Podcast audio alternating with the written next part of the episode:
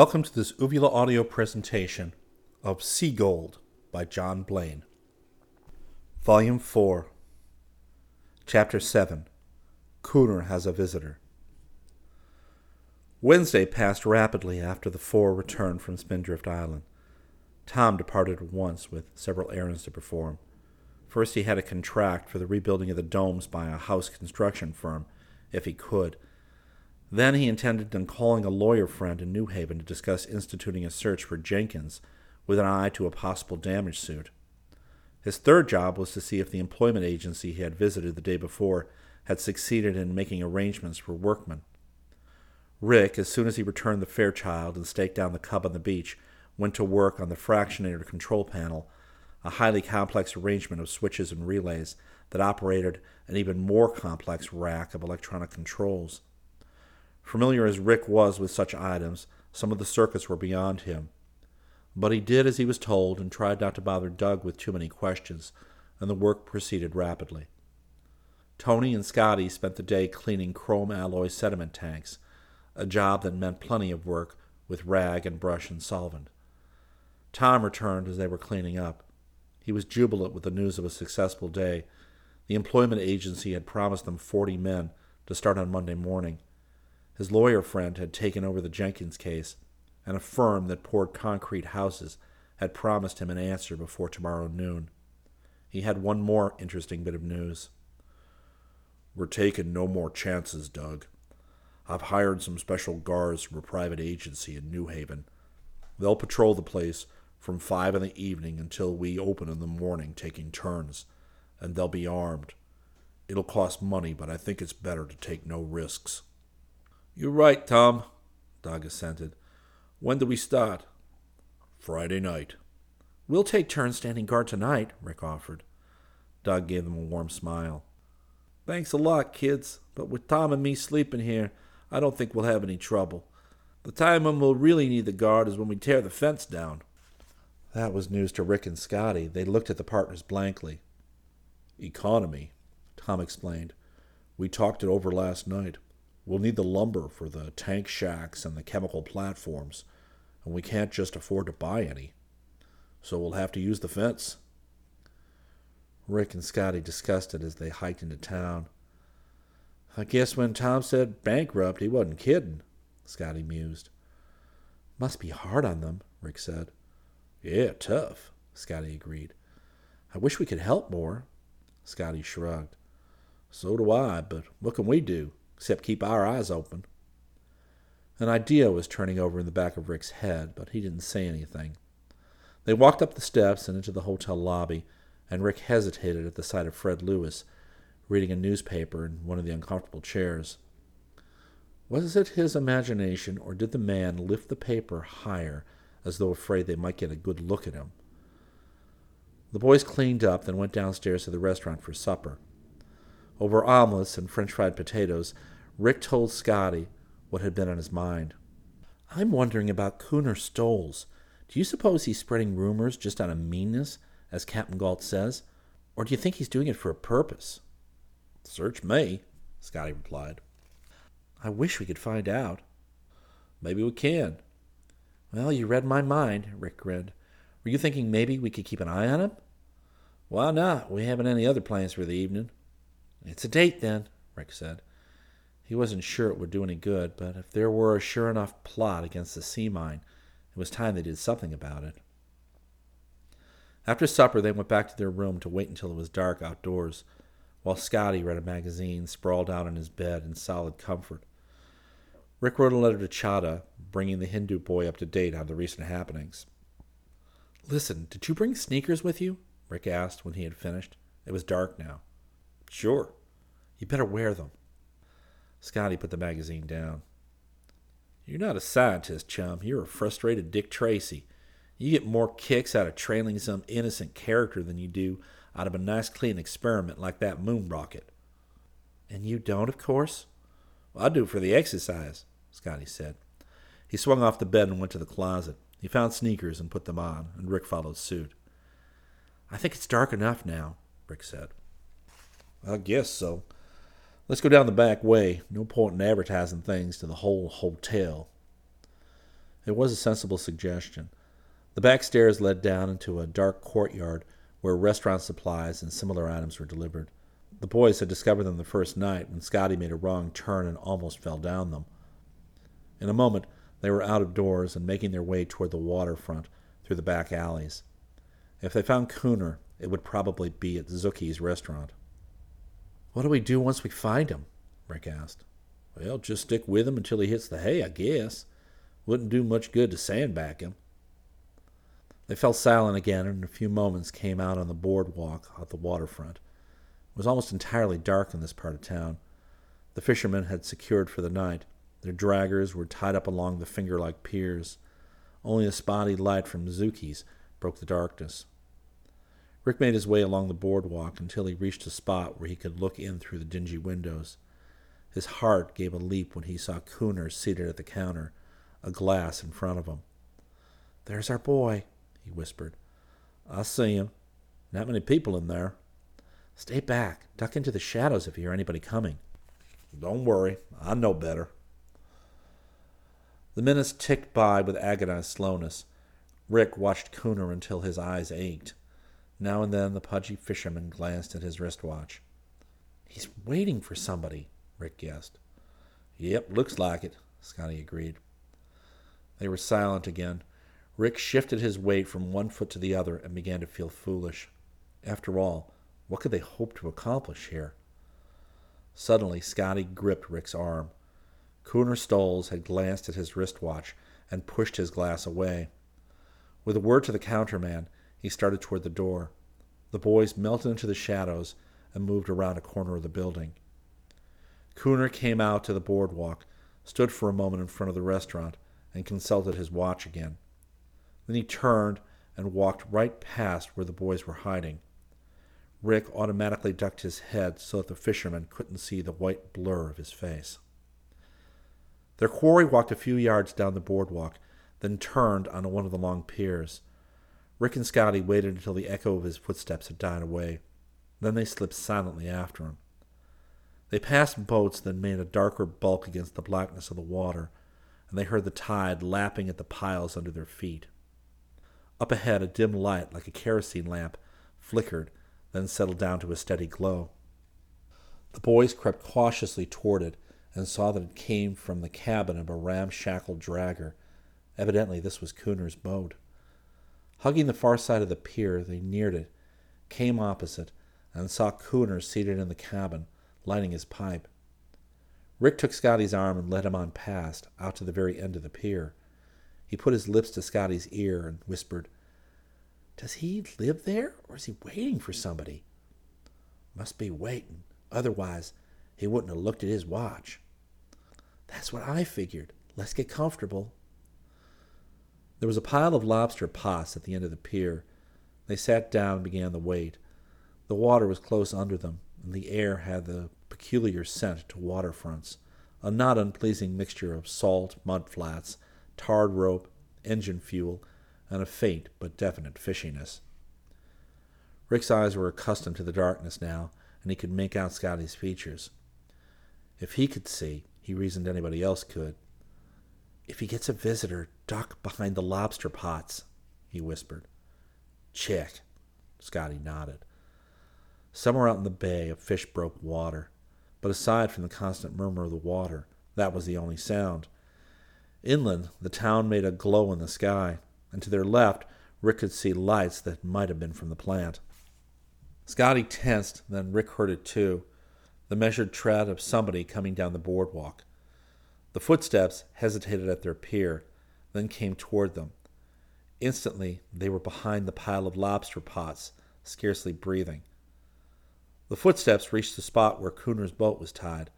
Rick peered out from behind his shield and dimly made out a dark figure. Then it moved into the light from Cooner's window, and he sucked in his breath sharply. Cooner's visitor was the pale faced Fred Lewis. Rick's fingers sank into Scotty's arm. I see him, Scotty breathed. Lewis went aboard, and the cabin door slammed. On the echo, Rick was moving, Scotty right with him. Crouching low, they moved down the pier, treading carefully for fear of loose boards. There was a murmur of voices from inside. and in a moment they could make out the words. Don't want to risk being seen with you. Only stay a minute. Rick edged closer. Lewis had a voice that was oddly familiar. It was the voice of one used to giving orders. You have to do better, Stolz. It isn't enough for the men to refuse to work. They must be stirred up to the point of violence. Cooner's voice was a low growl with a whining note in it. It ain't as easy as that. They know the law about dumping poison. It ain't no cinch to convince 'em. Keep working on it. We'll see that they're convinced. Now get this straight, Stolz. This was the evidence they had needed. Lewis had lowered his voice, and Rick crept nearer. He had to hear every bit of that conversation. He was perilously close to the cabin, but he was careful not to make a sound, not even breathe hard. He felt Scotty close to him. Lewis's voice was so low pitched he couldn't make out the words. He moved closer, bent forward, straining to hear, and his toe caught on the edge of the pier. Rick went over head first and landed sprawling on the deck of the boat, his arm outflung to break his fall. He struck an empty gasoline can that crashed against the cabin with an appalling racket that brought the hair on his head straight up. He struggled to his feet and promptly fell flat again, his legs tangled in a coil of loose rope. Scotty's hand pulled at his collar, and he tried to get upright, and for an awful moment he felt as though pythons had him in a death grip. Not more than two seconds had passed, but there was bedlam inside the cabin. The door flew open, light streamed out onto the deck. Rick fought the coils of rope and saw Scotty rush by him.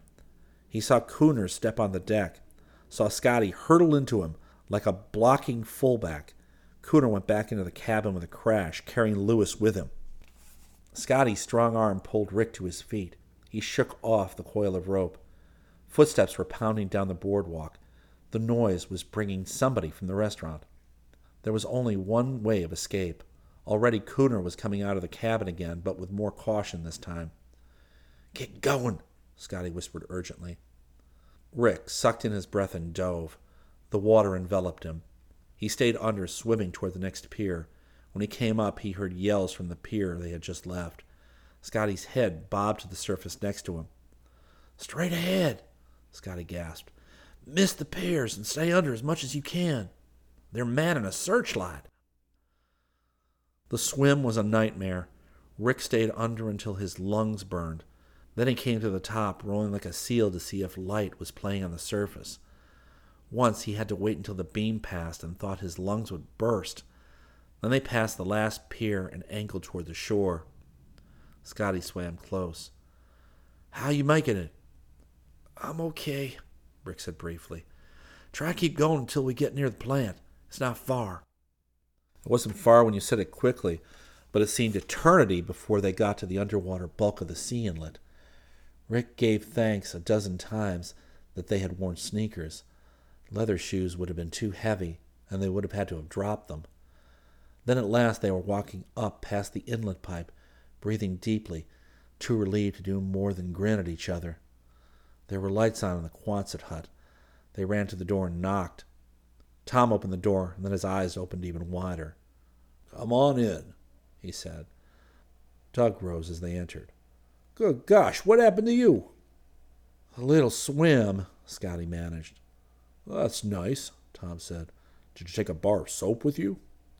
No time, Rick said. He sank down in a chair and let the water drip from him. It was easy enough to joke now that it was over. Get out of those clothes, Doug directed. He found an electric heater and plugged it in. Good thing we saved this.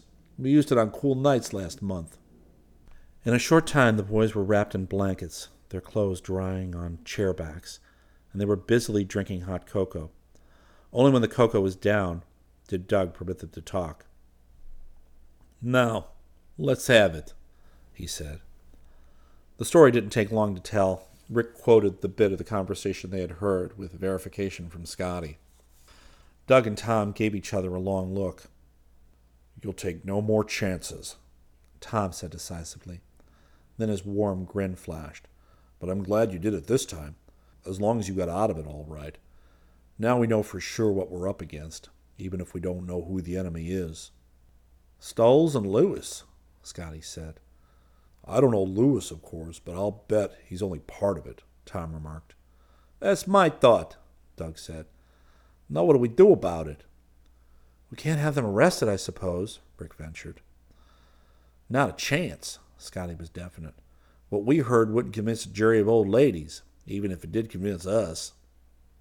Anyway, Rick said stoutly, we're making progress. Yeah, Scotty cracked. From well dressed detective to blanket Indian in ten minutes flat. Chapter 8 The Playing Gets Rough. The partners were just finishing breakfast when Rick and Scotty arrived at the plant the following morning. Well, if it isn't the Moonlight Bathers, Tom greeted them.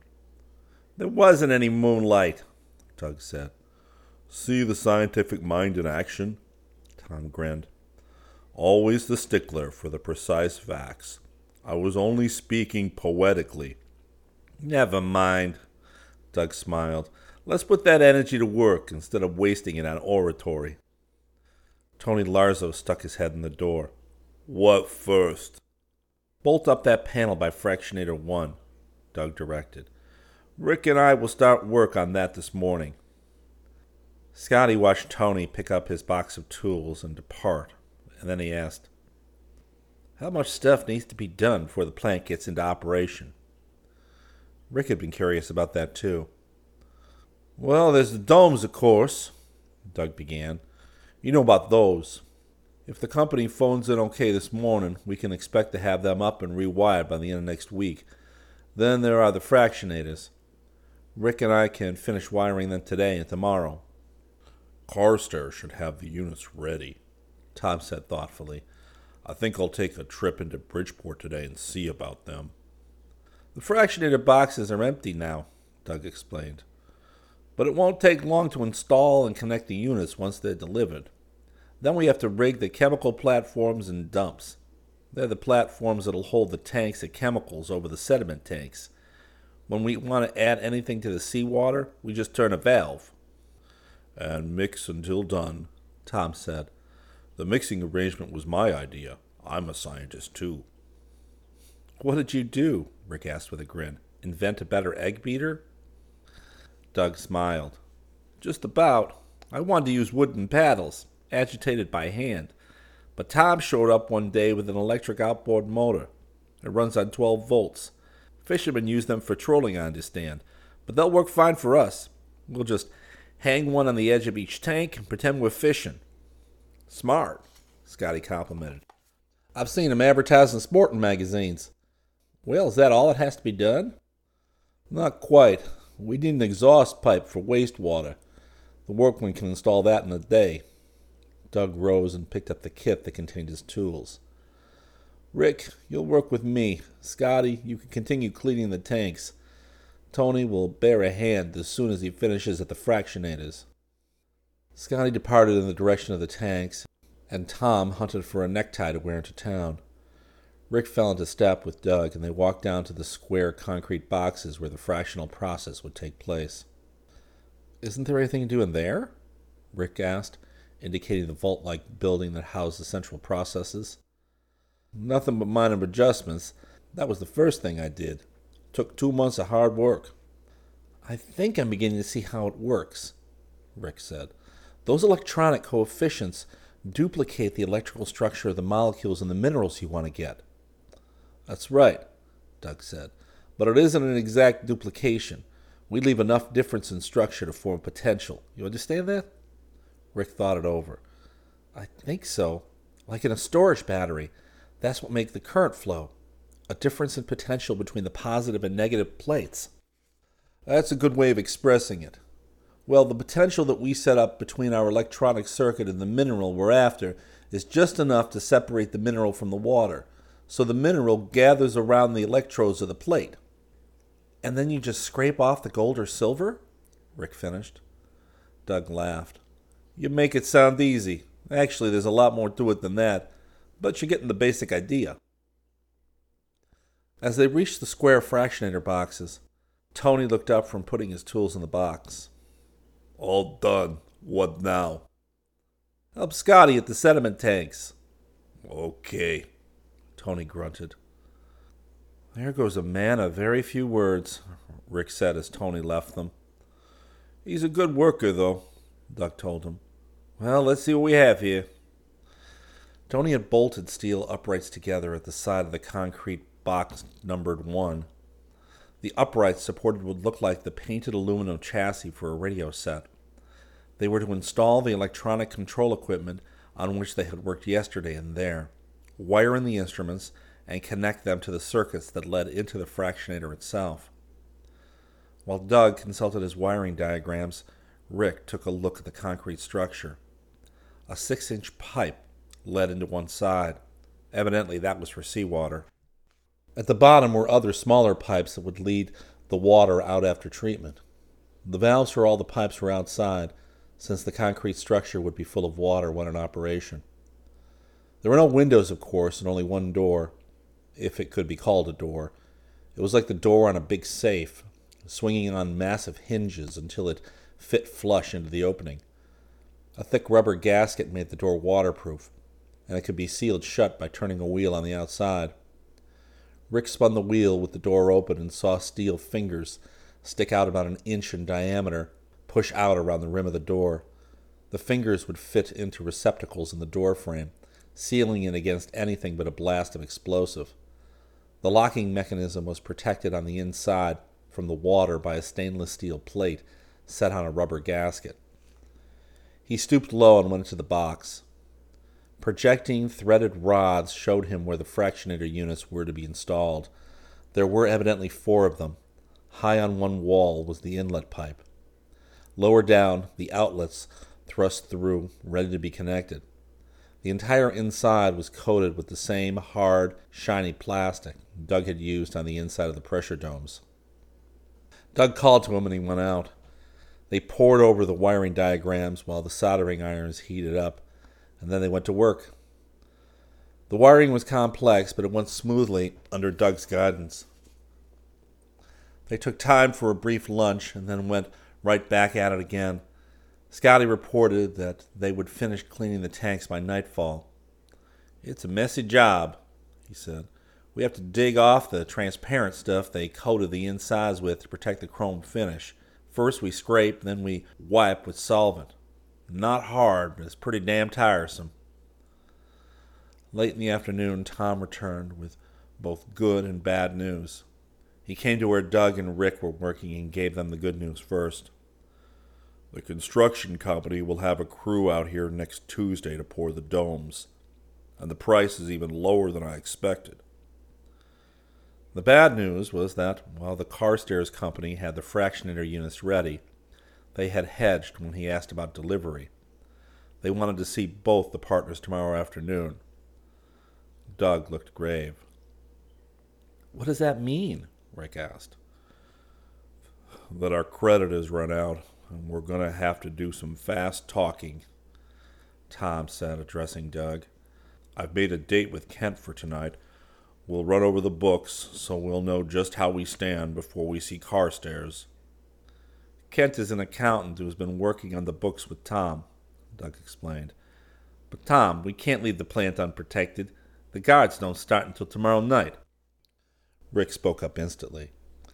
Scotty and I will stand guard for you. Tom grinned. That was what I hoped. Thanks. It won't be more than a couple of hours. You can go into town and eat and then come back at about seven. We'll leave then. Doug put his hand on Rick's shoulder. I don't know what we'd do without you two. But no detecting, Tom cautioned. We don't want you two eager beavers to get into a jam you might not be able to get out of. No detecting, Rick promised. It's too wet. We found that out the other night. Scotty walked to the door of the Quonset hut. It's almost dark out there.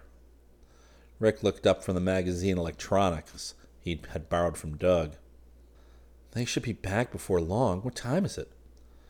Half past eight. They won't be back much before ten, I bet. What are they doing anyway? Getting ready to give Carstairs a battle, Rick said, putting the magazine down. He joined Scotty at the door. This finance stuff is beyond me. What's it all about? Why should Carstairs hold up delivery? They're afraid they won't get paid, Rick explained. It's because new plants like this get started on credit. They buy the stuff to be paid for when they get operating. You mean the manufacturers give you the stuff that you need to make the money to pay them back? Well, that's it. Sounds weird, huh? But it always works that way. But they only let you have the equipment if your credit is good. Now, Tom and Doug are close to being broke, and I guess their credit isn't so great anymore. So Carstairs has doubts about getting paid. Scotty had stopped listening and was staring down toward the waterfront. What is it? Rick asked quickly. Thought I saw a light. Rick stepped close to the screen, straining to see. After a moment, he caught the faintest suggestion of a flickering light down below the sediment tanks. I saw it, Rick said softly, down by the fractionators. The boys looked at each other. The gate was closed, and they hadn't heard it open. Silently, Scotty reached under the table and picked up a heavy steel pinch bar. Rick found an electric lantern of the type that holds two dry cell batteries. No noise, he whispered. Scotty nodded and slipped out through the screen door, Rick right behind him. Rick's heart was beating fast. If they caught a prowler, they might be able to get answers to some of their questions about the troubles at the plant. He motioned toward the process vault. Scotty moved silently into its shadow, and Rick joined him, peering around the corner. He saw the light again, a thin beam like that of a pencil flashlight. It was partially shielded by the fractionator panel. The thought leapt into his mind that someone was trying to destroy the work they had done that day. He left the shelter of the process vault and ran, picking up a sizable rock as he went. There was no idea of concealment now. They couldn't let that wiring job be destroyed. Scotty ran at his side, the pinch bar held ready. Rick called to him, Be careful! They reached the fractionators and ran around them, weapons raised. But there was no one inside. Rick stopped and switched on the electric lantern. The beam cut a white swath through the night down to the waterfront. He flashed it around, searching for a sign of the prowler. I don't see him, Scotty said. Rick switched off the light and waited. After a second, he heard the sound of brush crunching under running feet, a sound that came from outside the fence. He's gone, Scotty exclaimed. He must have heard us and beat it down to the waterfront and skipped around the fence. Do we go after him? Rick considered. No, he said finally. We shouldn't leave the plant. Let's look around and see what he was after. He turned on his light and shot it at the fractionator control panel, but it seemed intact. To make sure, he opened the back and looked in at the circuits. The wiring had not been disturbed. Funny. What do you suppose he was after? He walked back to the front of the concrete structure and shot his light around. It came to rest on the door. Open, he said. We closed it. He shot the light inside, and the rays gleamed on something metallic. What is that? Then Scotty gasped. That looks like a dynamite cap. Rick was already going through the door, his light on the coppery thing. Be careful, Scotty urged, pushing in behind him. We may have got here just as he was fixing to blow up the fractionators. Rick knelt and Scotty crouched beside him. It was a dynamite cap, all right, but it wasn't connected to anything. Scotty reached out and picked it up. No fuse? No dynamite? Now, what the heck do you suppose? They whirled suddenly as air pushed against them. Hey! Scotty yelled, and he threw himself forward. It was too late. The door slapped into place, and there was a click as the bolts shot home. They were trapped. Both boys threw their weight against the door once, twice, and then Rick called a halt. Don't bother. We couldn't open this with a battering ram. Scotty straightened up. What a pair of saps we are, he moaned. There were two of them. They mouse trapped us. They could wreck the place while we're in here. Rick, too, had seen it once when it happened. One man had run away, deliberately making enough noise to be heard. The second man had waited in the darkness, perhaps behind the second fractionator, until they found the dynamite cap and went in to investigate. It had been a simple thing to slam the door shut and bolt it. Even now, the other man would be coming back, and they could wreck the unprotected plant at leisure. Cooter and Lewis, Rick said bitterly. Well, who else? Rick, there's got to be a way out. Rick shot the light around without comment, showing Scotty that the door was the only way. Listen, Scotty said suddenly. Do you hear anything? Rick tensed, holding his breath. After a moment, he heard it faintly through one of the heavy walls the noise of the engine pump. On his heels came a gurgle that made his heart almost stop. Water. As he shot the electric lantern at the inlet, water started to gush out. Then they were ducking back against the nearest wall while salt water poured into the concrete box and splashed against their legs. Rick turned his light downward to the outlet pipes. The water should run right out again. With the rising flood past the outlets and kept rising, the outlets were closed off. We've got to get out of here or we're going to be drowned, he gasped. But how? Scotty's voice was almost lost in the roar of the water. The door was the only way. Rick crouched behind it, shooting his light over it. The rubber seal protruded a little, but that was no help. He remembered the steel bolts that had thrust out when he turned the wheel that morning. The locking mechanism, Scotty yelled. Can we get at that? The steel plate Rick had noticed was secured by a dozen screw heads. If they had a chance, that was it. He reached into his pocket and brought out his scout knife, thanking his guardian angel he had acquired the habit of always carrying it. There was a screwdriver blade on it. He unsnapped it, handed Scotty the light, and went to work. The water was up to their ankles now, rising fast. The first screw was stuck. Rick took the knife in both hands and turned, and the screwdriver blade gave a little. Sweat started out on his forehead. The screw gave and started to turn. Working as fast as he could, he spun the knife, got the screw started well, and then went to work on the next one. Scotty bent and finished removing the first screw with his fingers. Two screws. Three were loosened, and the water was up to their calves, almost at the bottom of the door. Four screws, and then the fifth stuck. Scotty rapped the metal under it with his pinch bar. Rick tried again, and it came free the sixth. And then they had six to go. The water reached the bottom of the circular steel plate and covered the lower screws. Hurry up, Scotty pleaded. Rick shifted to the lowest screws, took one out, then another. Then the ninth stuck too, and it was under water. Scotty swung the pinch bar and water splashed, and the screw held. Water was rising fast, most of the steel plate was covered now. Rick worked frantically, his hands under water. The screw refused to yield. He twisted hard, and the screwdriver blade gave again. The water covered the steel plate entirely. Rick was crouching low, only his shoulders above the water now. He skipped the stubborn screw and fumbled for the next one. Scotty held the light at the surface of the water, and Rick's hands were green in the beam as he worked at the screw. It came free. Three to go, and one of them was stuck. The water was up to his neck as he crouched. He pressed his lips tightly together and went after the tenth.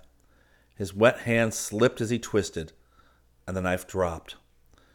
Rick fell to his knees, groping for it. He found it, but precious seconds had been lost. The water was up to his chin. The screw gave. Two to go, including the one that was stuck. He fumbled for the slot, twisted, and the screw refused to yield. He took a deep breath and went back to work, nose and mouth under the water, and the screw held. He straightened up, filled his lungs, and went back at it. Gripping with both hands, he twisted. The screw gave slightly, and the knife fell apart in his hands. Rick stood up, holding the knife in the light Scotty held. The rivets holding it together had given under the strain. With shaking fingers, he pulled the knife completely apart and separated the screwdriver blade from all the rest. Then he plunged back under the water and fumbled for the screw slot. It hurt his fingers cruelly, but he grit his teeth and twisted. The screw finally gave. He turned it rapidly and pulled it loose. Now only the badly stuck one was left, and it would never give now with only the fragment of the knife for leverage. But Scotty was moving into action. He reached down and found the rim of the steel plate. Then, with his fingers, he pulled it loose enough to insert the pinch bar. He threw his weight on the bar, and the plate came loose, pivoting down out of the way on the remaining screw. Rick was under the water instantly, his sensitive fingers probing in the lock's inner workings. He felt an oddly shaped wheel to which the metal bars were fixed. His racing mind reconstructed the picture. The outer wheel turned the inner one, and the bars, which were pivoted on the inner wheel, slid the locking bolts into place. He grabbed the wheel, but his hands couldn't get a grip through the intervening locking bars. Then he had to come up for air. The water was above the door level, up to his shoulders when he stood up. The bar, he yelled, and took it from Scotty. Hold me down! He went under, and Scotty's hands found his shoulders and forced him down. It had to be now. His searching fingers found the locking wheel and guided the pinch bar in. Then, braced against Scotty's hands, he pushed with all his strength. The wheel moved a fraction of an inch. He pushed again and felt it give a little. The pressure of the bar was turning the wheel, withdrawing the locking bolts. He kicked as a signal, and Scotty let him up. He gasped for air in the rapidly filling chamber. The water was up to his chin. Standing. Filling his lungs, he went under again and found the place for the pinch bar and threw his weight against it, legs driving. The wheel turned slowly. Rick kept pressure on it, ignoring his burning lungs. Scotty pushed from above, holding him under, giving him leverage. The bar was suddenly loose in his hands. He started to yell, but his mouth was full of water. He shot forward as though catapulted. There was an instant of chaos, then he was gasping clean, cool air. He staggered to his feet in time to see Scotty pile out of the fractionator in a surge of water. Scotty took Rick's arm and squeezed it. Boy, I thought we were a couple of drowned dumplings for sure. Rick nodded weakly. The water stopped its turbulent rush as it spread over the ground. He looked around him and saw no one. Only the beat of the pump engine broke the silence. The light was still working. Scotty flashed it around and it came to rest on the fractionator panel. Aluminum gleamed dully through the black paint. They walked to it still unsteady. The control panel was a battered mass of twisted metal. Scotty went back and searched until he found the pinch bar. Water was still running out of the concrete box, but slowly now. Silently, they walked down to the pump house and shut the engine off. There was no sign of anybody in the plant grounds. They did a good job, Rick said bitterly. Yeah, almost too good, Scotty replied with a shudder. I can't figure out why they turned the pump on, Rick said.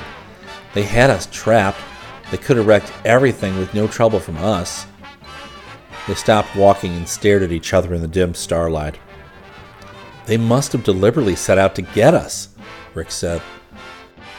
And the knowledge was an icy ball in the pit his stomach.